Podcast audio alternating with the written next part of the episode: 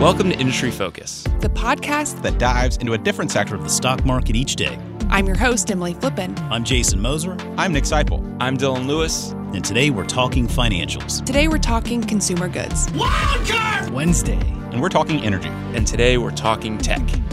Let's dive in. It's Friday, June twelfth, and we're talking about an I P O. I'm your host, Dylan Lewis, and I'm joined by Fool dot com's distinguished grandmaster of errors grammatical, Brian Feroldi. Oh, that's a good one. That's a really good one. You're outdoing yourself, Brian. Thank you. Thank you. Uh, it's it's true. I am the grandmaster of errors grammatical at The Fool, as my editors will attest. Yeah, I was going to say, having looked at these shared outlines that we do a lot, uh, Brian Brian is aptly named T M F Typo with his Fool username. Not so good with the words and the arranging of the letters in the right order, Dylan. Hey, you just have to say them when we're doing the podcast. You don't have That's to type right. them. That's the beauty That's, of it. Um, it. Brian, we get we get the thrill of doing an S one show. We get to talk about uh, a company going public. Amidst everything that's going on, companies are still going public. That's pretty great. Amazing, right? The I P O markets are still open, and we actually have a pretty exciting company to talk about today, or at least one that caught my attention uh, because it has the name payments in there, and uh, I'm a huge fan of anything that has to do anything with the payments industry, so whenever I see that word, I, I always think the company's worth a look. Yeah, I mean, Jason Moser is known for the war on cash basket. He is the one who coined the name, and he is the one who, you know, decided to really institutionalize it within The Fool. That said, a lot of us like the payment space, and I own a couple of those war on cash companies. I don't own the whole basket. Um, we are getting to this before he did, though, so maybe we'll be able to claim this company as a tech show company. Uh, we're going to be talking about Shift four Payments. Uh, and the ticker for that is F O U R, four, nice and simple. Brian, what's the background on this business? So this is a um, company that is in the fintech land. It was founded in nineteen ninety-nine, so it's actually been around for uh, twenty-one, twenty-one years now. So they just came public on June fifth, so just a few days ago, and their market cap is about two point five Uh, billion dollars. And one of the things that I always check with with any company when I'm investing in is their mission statement, because that kind of tells you what they're trying to do. So uh, Shift four's um, mission statement is to power the convergence of integrated payments and commerce-enabling software. That's kind of a mouthful. Um, doesn't really, it's not the best mission statement I've ever seen, but uh, if you're looking for an easy comparison, this company is very similar to Square. Very similar business model to Square, except for they are more focused on the hospitality um, segment.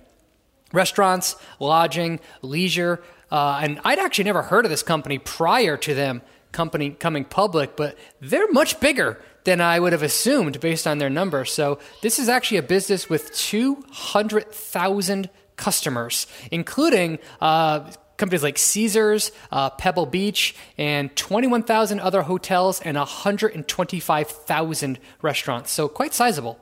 Yeah, I was kind of impressed with the number of names that use them. Um, I, I think they power the online reservations for Hilton worldwide as well. Like, there are a lot of really big players in the hospitality space that they are partnered up with. And the pitch that they offer, you know, to kind of go back to that mission statement for a second, is to be Square in terms of the, the end-to-end payments and making it really simple for people to have transactions, but also to kind of work across various systems that might exist within one of these locations. And and I, I was kind of scratching my head a bit when I saw that they were so narrowly focused on hospitality. And the example that I saw is you might see a resort where they have the core hotel resort, Uh, you know, kind of like office area where you'd check in, but then they also have, you know, their golf club area, and they also have uh, this retail gift shop type thing. And ideally, you have one central system that's able to monitor all of that and give people one check. That's the value prop that they're bringing to this space. And I think that's why they've tended to focus on what we might consider to be a little bit of a niche industry. Yeah. And sometimes it can make sense to have a focus like this. If you can really become known as the go-to place for a specific uh, industry vertical, like uh, restaurants or hospitality, for example, that gives you a core base to grow from and to dominate and then to expand outward from there. And that's exactly what we're seeing uh, from this company. And they do offer the point of sale uh, products themselves, which make it easy for customers to pay uh, at the register or even at uh, the booth. Uh, they also offer a suite of back-end services that allow restaurants and uh, hotels to get details on reports, uh, analytics on their customer spending, uh, to manage actually their social media campaigns uh, online. And they also act can just act as purely a third-party uh, payment processor. So any any business that really needs help or wants assistance with uh, digital payments, credit cards, debit cards, mobile mobile payments, uh, Shift four is a company that can do that. To your point earlier, Brian, bigger numbers than I might have expected coming from this company, especially because it had kind of flown under the radar. three point five billion transactions last year and over two hundred billion in annual payment volume using a variety of different payment methods. Uh, that's that's pretty impressive. Yes, it's it's it's very impressive. And as I said, uh, it was surprising to me that I had not heard of this company before. Um, as well. But uh, and just to break down their business model a little further, so about fifty-seven percent of their revenue comes from uh, merchants and payment fees. Uh, they do have twenty-seven percent of the revenue coming from subscription fees, so that is licensing the point-of-sale uh, products and the software. And then they also get uh, transaction fees from they're just their third parties. Um, uh, that's about fifteen percent of the total. So a nice diversified business. And Dylan, I know you're gonna, you know I'm going to say it. Lots and lots of recurring revenue. That's what you love to see, right?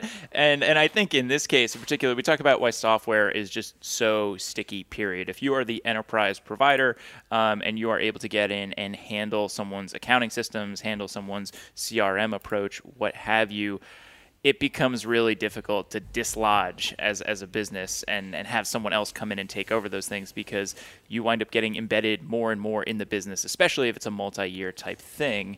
Um, while the, the recurring elements and some of these other kind of services that they're they're layering in are part of the story, the bread and butter here is going to be what they're collecting on those merchant and payment fees. That's that's the lion's share of the revenue for this company right now.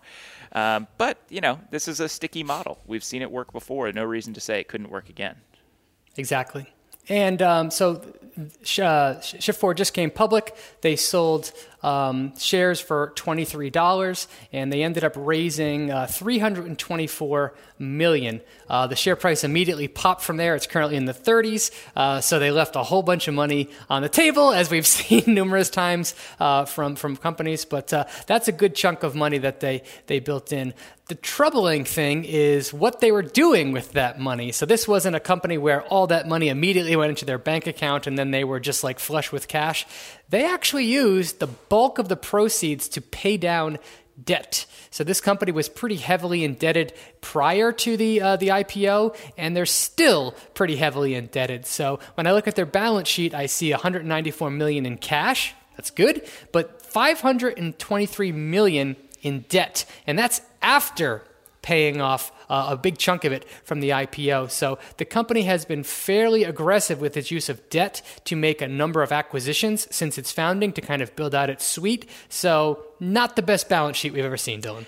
No, and, and for folks that have heard Brian give his rundown before, typically we like to see cash be in excess of that debt. We like to see uh, a net cash position just because it allows a business to be a little bit more nimble. Um, if if you owe money, you got to pay it, and, and otherwise things start going pretty poorly for you. Um, and, and it's not crazy for them to be in a position where they're taking on debt. I wish that they had more cash to cover it, but this is a business in growth mode. They're investing heavily. I just wish that debt wasn't such a large part of how they're financing everything. Yeah, and you, you, you can't necessarily uh, blame them. I think in their minds, they're like, well, we have a really sticky business model, which we'll get into. They certainly do. Our revenue is dependable. Our revenue is growing. We can afford to kind of take on some leverage. Of course, uh, that becomes a big burden when there's downturns such as the one we're in right now, for example. Um, so I, I, I was glad to see that they used a big chunk of this, this to pay down their debt and kind of uh, right-size right-size their balance sheet, but uh, not a perfect start. However, once you go further down the income st- uh, the, to the other financial statements, the story gets a little bit uh, prettier.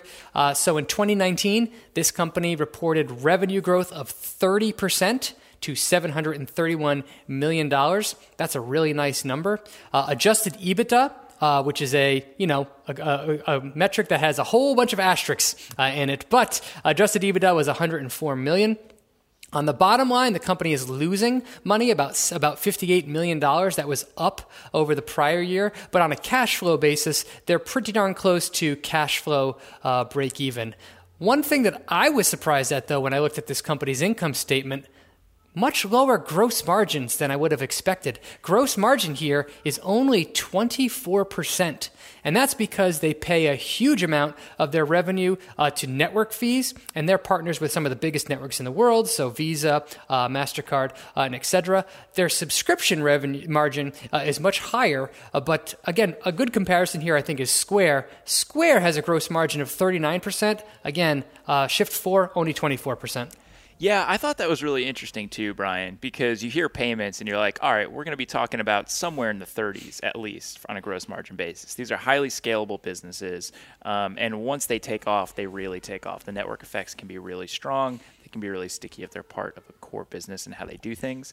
I did look back because I was curious. I, I did the comp, and I looked at Square, and I looked at PayPal recently. But I went back and looked at where Square was around twenty twelve, twenty thirteen, and they were hovering somewhere in the mid-twenties with their gross margin. So as Square scaled, they wound up being able to enjoy more operating leverage, and those margins started to improve pretty dramatically. The reason maybe we didn't realize that was because they went public with margins in the thirties. They waited until those numbers got a little bit rosier um, before they wound up deciding to go into the public markets uh, and, and be kind of split out as its own business. So um, it's it's not crazy that they're this low. I'm just a little surprised that they decided to go public with them being where they are, given the space that they're in. Yeah, and if they can match Square's trajectory of steadily increasing their margins over time, I mean, they have a lot of revenue uh, given given their size. So I would just, uh, it's just worth noting. So if you're going to make an apples-to-apples comparison here, it's worth noting that it's a different gross margin profile today than it is for Square. And because of that, you have to be a little bit more careful with a metric like the price-to-sales ratio, which is what we see for a lot of high-growth businesses like this. So Care four has a, fa- uh, Care four, Shift four has a much lower um, price to sales ratio, uh, even after this this pop, it's it's uh, somewhere below four. Uh, which, if you if that was the only thing you knew, you'd be like, wow, that's a super low number. But when you look at the gross margin, it makes sense why. Yeah, and you know, it might be something where they're able to enjoy expanding gross margins down the road for a variety of reasons. You know, as you get bigger, um, a lot of these businesses scale really well, but they also might be in a position where they can get more favorable terms with some of these network fees um, and some of the you know card operators that they work with. So scale helps for a variety of reasons. It certainly helps when you're at the negotiating table and you're talking about the amount of business that you're going to drive to somebody's network. Yeah, totally. Uh, but on the flip side, so their, their financial statements are, are pretty good, uh, and uh, or the financial statements are, are, are okay, not the most impressive that we've ever seen, but I think this company actually has a pretty strong moat. Uh, as we've seen with payment processors, Dylan, once you get your foot in the door and you become a part of that uh, that business, it's awfully hard to get uh, to get kicked out. Um, so a couple of um, notes here. So they have direct Um, Uh, relationships with the largest payment processors on earth, and they accept payments on over a hundred different uh, devices. When they sign up a new customer, they sign them to a multi-year contract that keeps them very loyal. They have three hundred fifty uh, integrations with different software suites, so their their software is built right into a whole bunch of different C R M and other uh, SaaS products, and they have over seven thousand different software partners. So to me, you add all that together, I think this company has a pretty wide moat.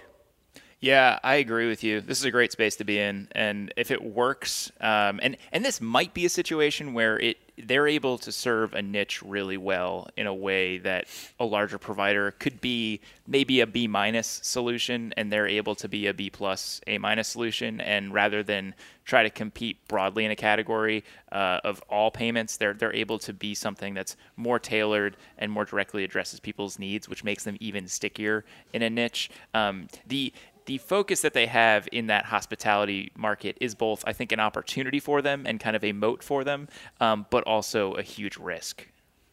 Yeah. Uh, I don't know if you could guess this, but hospitality companies kind of not doing great right now. Uh, they did call this out uh, in their S one that COVID nineteen has kind of put a big damper on their business. To throw some numbers around that, uh, in middle of February, they were doing about thirty million transactions per week. on their on their network. One month later, that dropped to seven million. So they went from thirty million to seven in a very short period of time. It's been climbing back since then. Oh, we've seen uh, parts of the country start to reopen, and they have noticed that they've doubled from the bottom, but they're still below uh, their previous highs. Now, the company has taken a number of actions to kind of offset that weakness. Um, they uh, increased their debt, unfortunately, to kind of build up their cash position. They instituted a hiring freeze. They furloughed twenty-five percent of their employees. Uh, they also adjusted their product so that it could be re- repurposed for curbside pickup, which is nice to see that they're helping their restaurant partners to get some revenue uh, in the door. Um, but yeah, so no no doubt COVID nineteen has hit their customer base very hard. They have made the adjustments, though, uh, to, to make sure that their head is above water. Yeah, and, and there are some interesting, there's a, there's some fun stuff going out the window. I don't know if you can hear the sirens going by my house, Brian. Um There there are some interesting growth levers for this business, I think, because of the size. So what, what makes them a business that you worry that they get squashed is also something where, you know, they're, if they're able to bring a lot of customers on, they are still kind of in that sweet spot in terms of market cap where they could multiply a couple times over and still not outgrow this very specific category that they're operating within. Yeah, again, a two point five billion dollars market cap, and I, for one, am not worried about them getting squashed at all. Uh, if they were going to get squashed, it would have been sometime during the last twenty-one years that that would have happened. The company has clearly been able to survive a huge onslaught of competition and grow, grow, grow throughout that uh, that period. So uh, that wouldn't concern me. And to your point, this company also could make a nice tuck-in acquisition for one of these big payment providers down the road, perhaps even a Square at some point. But obviously, that that's not the thesis you want to have when you're going in. No, no. And given that Square wound up getting rid of caviar, I don't really know where they stand right now in the restaurant industry. Um, but I also think what's what's kind of interesting about this business is because they are very industry focused, um, they probably have an advantage in rolling other software into their offerings in a way that a lot of other businesses might. They don't enjoy the same scale, but they enjoy specificity, and that might be able to help both with stickiness and their ability to upsell customers. Well, again, one, one way to think about this for comparison would be a company like Veeva Systems. So Veeva Systems is a C R M that was hyper-focused on the lifestyle industry, and they really dominated in that specific category. And over time, their strategy has shifted to be continue to dominate there, but branch out into new areas. And management has called that out as very much their, their plan. So right now, they are very well focused on hospitality, but they plan on uh, opening this up to other uh, industry verticals uh, down the road.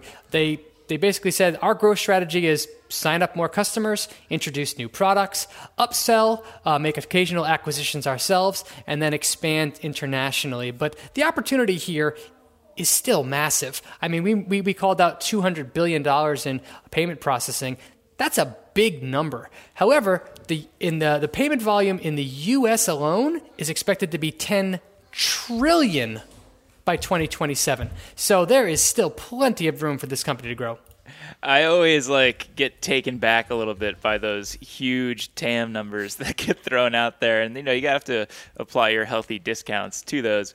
But they still do a really good job of painting a picture of a lot of greenfield ahead. I think one of the things that we maybe glossed over with this business is the origin story, which which is really fun and, and kind of different than maybe what you'd expect. Um, you know, we, we tend to think of a lot of the, the, the payment players. Um, you know, like Dorsey's a well-known guy. Like we know the backstory with PayPal Mafia. It's it's very kind of established at this point and part of investing lore. Um, somehow we we glazed over the fact that the, the C E O of this company started him started the business when he was in his teens. He was sixteen years old when he started this business in his parents' basement. I mean, clap for him, right? I mean, talking about having the guts to say, I'm gonna, I'm sixteen, I'm gonna start a payments business in the hospitality suite. But that's exactly what he did, and his name is Jared Isaacman. Uh, he is still the C E O to this day, and after the, the I P O, he still owns about twelve percent of the stock. So certainly something that we love to see as foolish investors. We love it when founders are calling the shot, and that's exactly what we have with this business. Yeah, and not only founders, but I think I think Jared Isaacman is is kind of a very self-aware leader. Um, he's he's just made some interesting comments about compensation. I love that he has that over ten percent uh, equity stake in the business, clearly has skin in the game. And the fact that he's been with the business for uh, two decades at this point and hasn't gone anywhere shows that this is his baby. But I like the way that he approaches his base salary too. Yeah, he's basically said that he wants to be paid the same base salary as an entry-level manager at his business. And he said that uh, his compensation is going to be entirely up into the board, uh, the board's compensation committee, of which he is not uh, a member. And with a twelve percent ownership stake, you know, again, this is a two point five billion dollars company. That's worth three hundred million dollars or so. So he's doing okay for himself, but clearly uh, he he is lashed to the mast here. And for, for him for for him to do well, uh, Shift four investors, outside investors, are going to have to do well. And Dylan, one thing that we always check with companies like this is, what do employees think, right? We, we, as the outsider, we we love to see a founder at the at the helm. Uh, so overall, I would say okay. Uh, results. So three point six stars out of five on Glassdoor and a seventy-two percent C E O approval rating. I would list those as okay, not great, not not uh, not the worst we've ever seen. So middle of the road. Yeah, and for a business this size, I think the C E O can really have an outsized impact on the outcomes of the company. Um, you know, when you get into these larger tech mega caps, you know, like Mark Zuckerberg is definitely calling the shots at Facebook, but the platform takes over at a certain point. You can only exert so much control if you're a hundred billion dollar business. Um, when you're talking about that two point five million dollar billion dollar valuation, uh, the C E O is going to wield a lot more control over the direction of that company. And so you got to be invested alongside the C E O. Otherwise, you're going to have a bad time.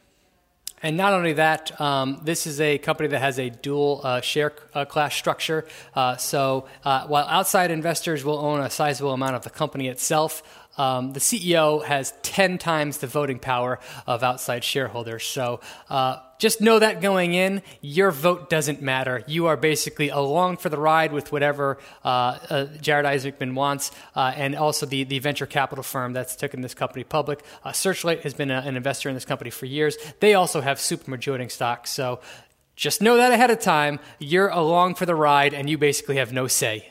So, Brian, we have done a lot of shows together where we have taken a company and put it through your ringer, uh, going through, you know, either the S one checklist or your standard stock checklist. I'm sure listeners are wondering, where does this one rank, taking all these different factors that we've talked about into consideration?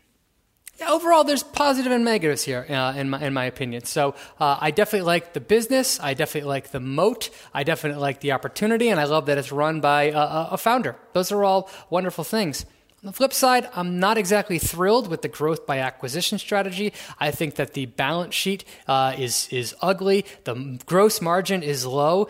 And let's not forget that competitors in this space include Fiserv, Global Payments Network, WorldPay, Adyen, Lightspeed, Shopify, Square. So it's not like they have this market all to themselves. So uh, overall, I would say this is an interesting business. I'm glad we know about it, but it wouldn't be a high enough conviction for me to want to run out, rush out and buy this. But what do you think, Dylan?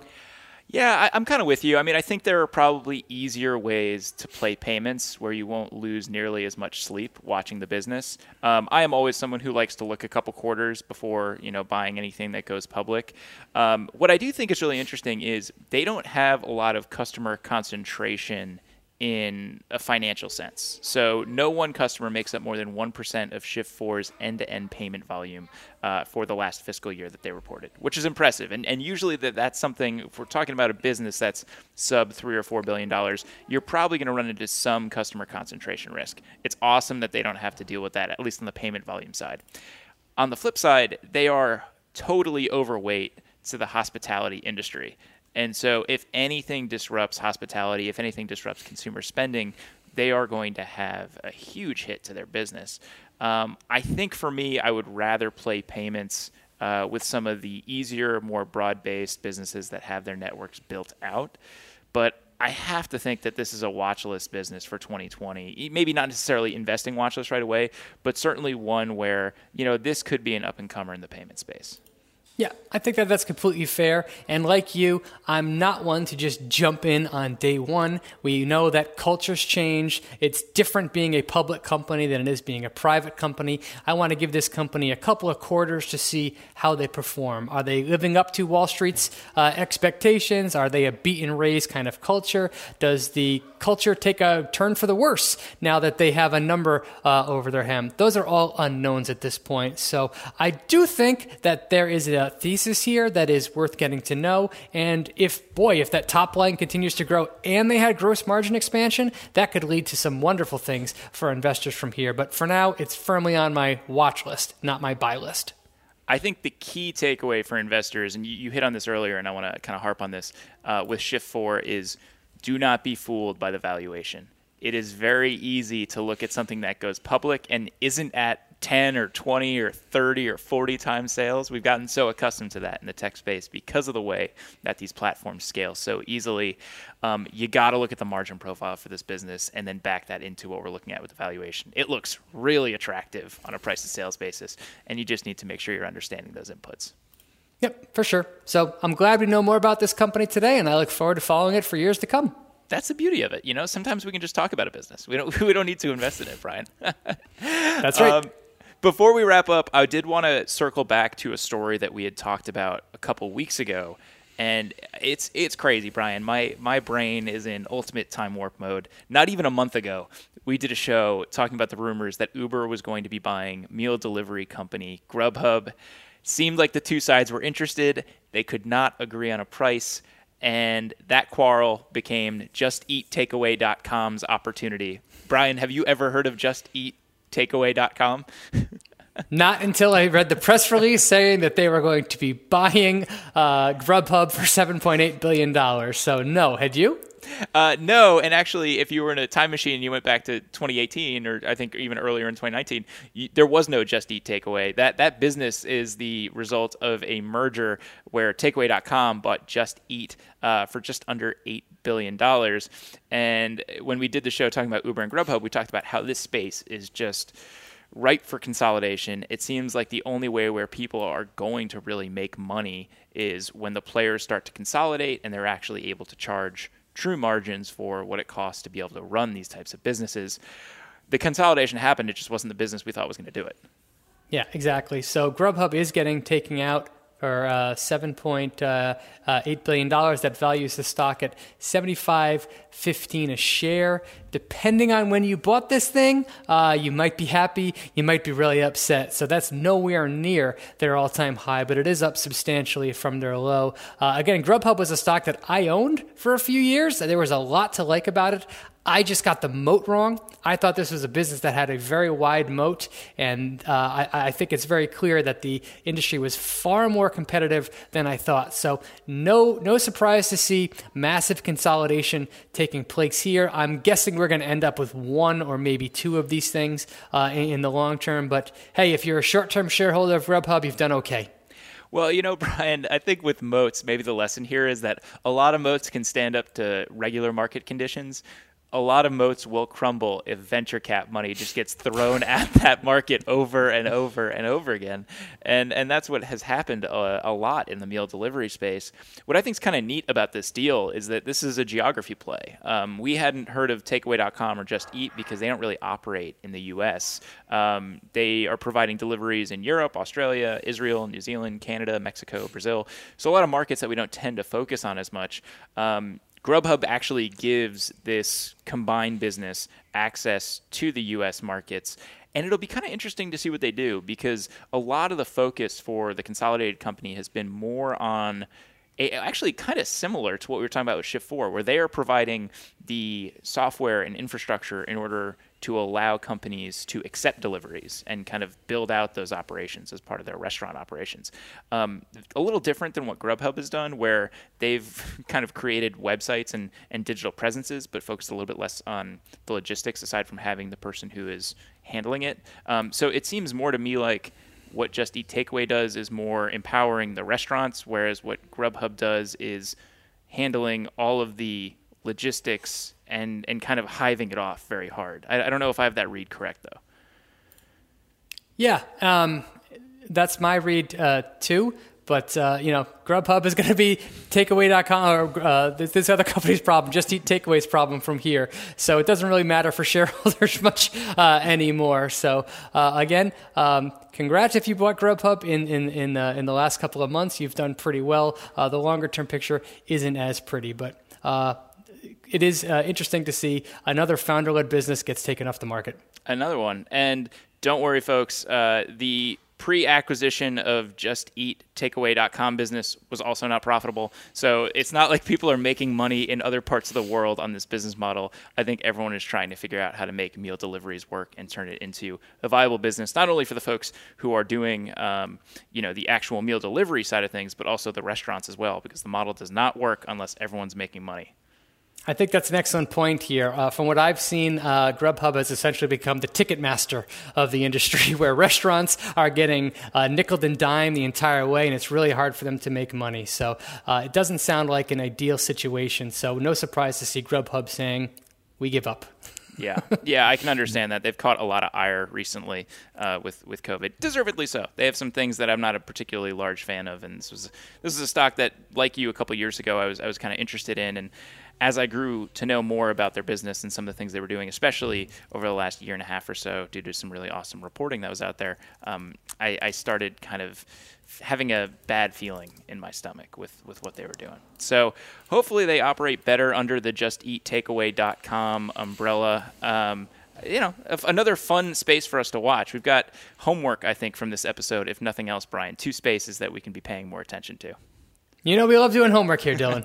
It's our favorite. Well, Brian, I'm always happy to do homework with you. Thanks so much for hopping on today's show. Another fun one. Thanks for having me, Dylan. Listeners, that's going to do it for this episode of Industry Focus. If you have any questions or you want to reach out and say, hey, shoot us an email over at industry focus at fool dot com or tweet us at M F Industry Focus. If you want more stuff, subscribe on iTunes or wherever you get your podcasts. As always, people on the program may own companies discussed on the show, and the Motley Fool may have formal recommendations for or against stocks mentioned. So don't buy or sell anything based solely on what you hear. Thanks to Heather Horton for all her help behind the glass today. For Brian Feroldi, I'm Dylan Lewis. Thanks for listening, and Fool on.